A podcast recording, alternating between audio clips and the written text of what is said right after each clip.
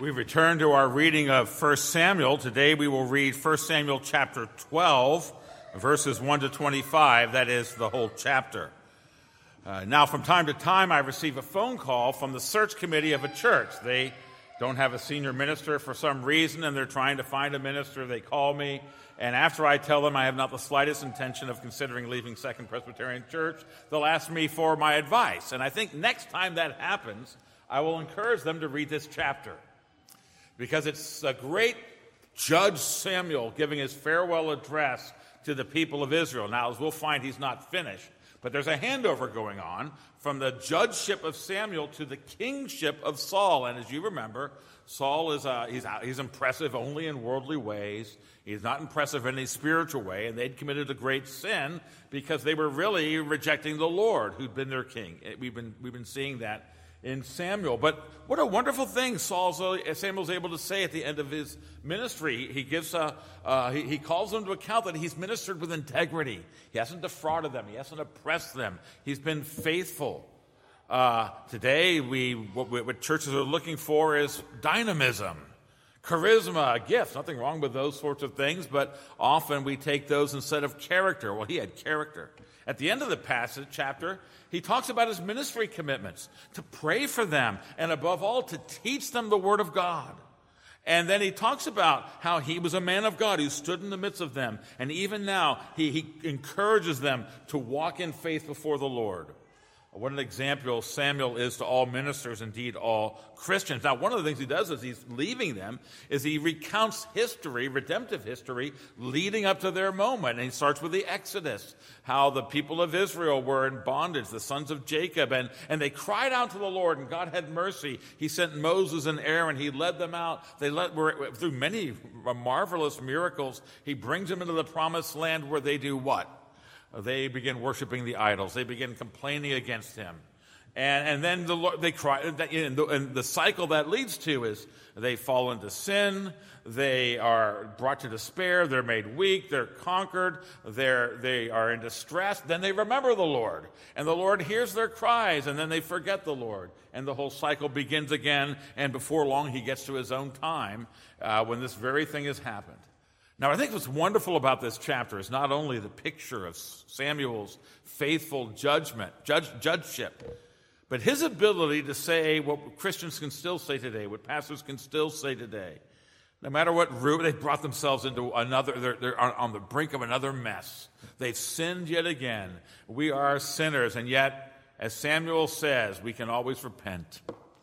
We can always turn our faces to the Lord. We can always remember His great mercy. He has some great statements here of the unfailing grace of God towards His people.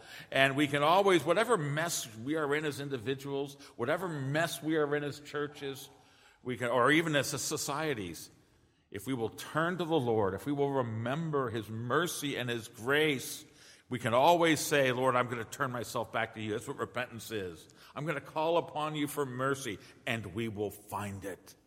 And at this juncture in Israel's life, uh, they're about to lose the ministry of this great man, Samuel, but their great God is ever available. That's true for you as well. I, I like to point out the difference between Christians and non Christians is not that they sin and we don't. If you believe that, you're going to have a very great disappointment in the life of the church. No, the fundamental difference is that we have an answer for sin in the blood of the Lord Jesus Christ and the power of the Holy Spirit wherever we find ourselves. This is what Samuel's saying. Do turn to the Lord, confess your sins, repent, begin walking in his ways, and what you will find is his what Jeremiah will say in Lamentations, his mercies are new every morning. They'll be new for you. They'll be new for the church. They were they would be new for Israel. What a wonderful God, a God of grace, a faithful God, and we have the privilege, wherever we are, of turning to Him. Well, let's give ear to the reading of God's holy, inerrant, and life giving word, the 12th chapter of 1 Samuel. And Samuel said to all Israel, Behold, I have obeyed your voice and all that you have said to me, and have made a king over you. And now behold, the king walks before you, and I am old and gray, and behold, my sons are with you. I have walked before you from my youth until this day. Here I am. Testify against me before the Lord and before his anointed. Whose ox have I taken? Or whose donkey have I taken? Or whom have I defrauded? Whom, whom have I oppressed? Or from whose hand have I taken a bribe to blind my eyes with it? Testify against me, and I will restore it to you. They said, You have not defrauded us, or oppressed us, or taken anything from any man's hand. And he said to them, The Lord is witness against you, and his anointed is witness this day, that you have not found anything in my hand. And they said, He is witness. And Samuel said to the people, The Lord is witness, who appointed Moses and Aaron and brought your fathers up out of the land of Egypt.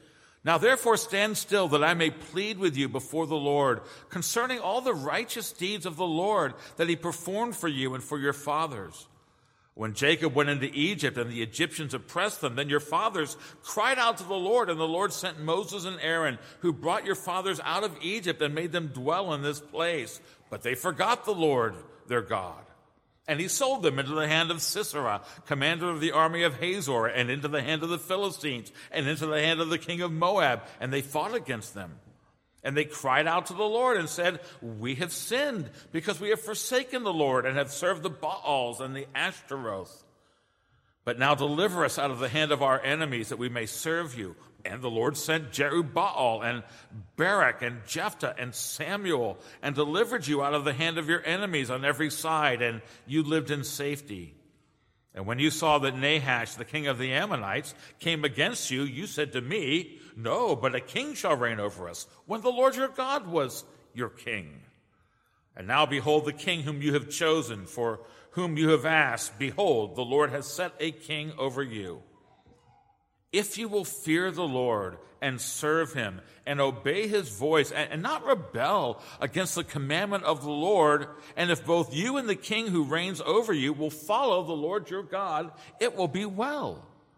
But if you will not obey the voice of the Lord, but rebel against the commandment of the Lord, then the hand of the Lord will be against you and your king. Now therefore stand still and see this great thing that the Lord will do before your eyes. Is it not wheat harvest today? I will call upon the Lord that he may send thunder and rain, and you shall know and see that your wickedness is great, which you have done in the sight of the Lord in asking for yourselves a king.